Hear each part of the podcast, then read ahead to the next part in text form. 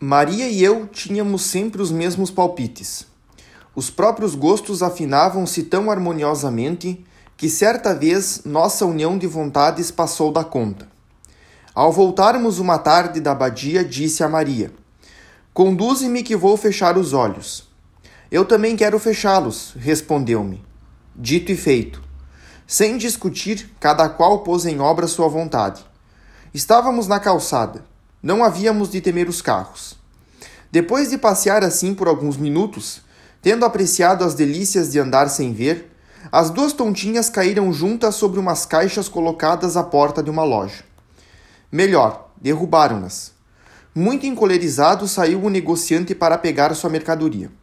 As duas ceguinhas voluntárias se levantaram por si mesmas em boas condições e corriam a passos largos com olhos esbugalhados enquanto ouviam as justas reprimendas de Joana, que ficara tão zangada quanto o negociante. Por isso, para nos punir, resolveu separar-nos uma da outra. E daquele dia em diante, Maria e Celina iam juntas, enquanto eu caminhava com Joana. Isto pôs fim à nossa grande união de vontade. Não foi um mal para as mais velhas, que nunca entravam em acordo e discutiam durante todo o trajeto do caminho. Desta forma, a paz foi completa. Nada disse ainda a respeito do meu relacionamento íntimo com Celina. Ó, oh, se fosse preciso narrar tudo, não acabaria nunca. Em Liseux, inverteram-se os papéis.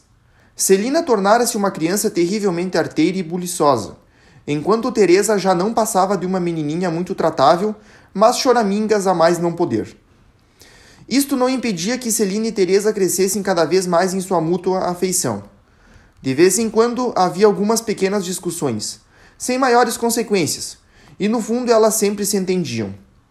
Posso afiançar que minha querida maninha jamais me causou desgosto, mas foi para comigo como que um raio de sol, sempre a alegrar-me e a consolar-me. Quem descreveria a intrepidez com que tomava minha defesa na abadia quando me acusavam? Tão grande era seu cuidado pela minha saúde que por vezes me importunava. O que não me enfadava era observá-la quando brincava. Punha em certa ordem todo o magote de nossas bonequinhas e dava-lhes aula como uma mestra competente. Só que dava um jeito de serem suas filhas sempre bem comportadas, enquanto que as minhas eram, muitas vezes, expulsas da classe por mau comportamento. Falava-me de todas as coisas novas que vinha aprendendo na classe, o que muito me entretinha, considerando-a um poço de ciência. Haviam-me apelidado filhinha de Celina, por isso, quando ela estava descontente comigo, seu maior sinal de aborrecimento era declarar-me: Já não és minha filhinha. Acabou-se. Disso nunca esquecerei. Então só me restava chorar como Madalena, suplicando-lhe ainda me considerasse sua filhinha. Logo me abraçava e prometia-me de já não se lembrar de nada. Para me consolar, tomava uma de suas bonecas e dizia-lhe: Minha querida, dá um abraço em tua tia. Certa ocasião, a boneca foi tão ardorosa em abraçar-me com carinho que me enfiou os dois bracinhos pelo nariz. Celina, que não o fizera de caso pensado, olhava espantada, para mim com a boneca suspensa ao nariz. A tia não levou muito tempo em se desfazer dos abraços demais carinhosos de sua sobrinha e desatou a rir gostosamente de tão singular aventura.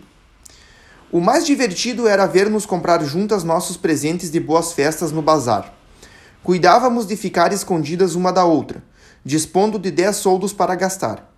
Precisávamos pelo menos de cinco ou seis objetos diferentes, e tratava-se de ver quem compraria as coisas mais bonitas.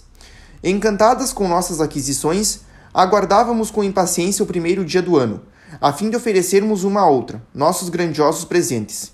Quem acordasse antes da outra apressava-se em lhe desejar feliz ano novo, e logo nos dávamos uma a outra os presentes de boas festas. Cada qual de nós ficava extasiada com as preciosidades, que se vendiam por dez soldos. Estes mimos nos causavam quase tanto prazer quanto os lindos presentes de boas festas que vinham de titio. Isto, aliás, era apenas o começo das alegrias. Naquele dia vestíamos-nos no instante e cada qual se punha à espreita para saltar ao pescoço de papai. Logo que ele saísse do quarto, eram gritos de alegria por toda a casa, e nosso bom paizinho mostrava-se feliz por nos ver tão contentes. Os presentes de boas festas que Maria e Paulina davam às suas filhinhas não eram de grande valor, mas também lhes proporcionavam grande alegria. Ó, oh, naquela idade não éramos enfarada, enfaradas, Nossa alma expandia-se em toda a sua frescura, como uma flor que é feliz por receber o orvalho da manhã. A mesma aragem balouçava nossas corolas, e o que para uma fosse motivo de alegria ou de mágoa, se ia ao mesmo tempo também para a outra. Com efeito, nossas alegrias eram em comum. Bem o percebi no belo dia da primeira comunhão de minha querida Celina. Só tendo sete anos, ainda não frequentava a abadia, mas conservei no coração a gratíssima lembrança da preparação que vós, minha querida mãe, ministrastes a Celina. Todas as tardes vós a tomáveis aos joelhos e com ela conversáveis sobre o grande ato que ia praticar. Eu cá escutava, muito desejosa de preparar-me também, mas frequentemente me dizias que fosse embora por ser ainda muito pequena. Senti então um desgosto muito grande, pensando comigo que quatro anos não eram demais como preparação para receber o bom Deus.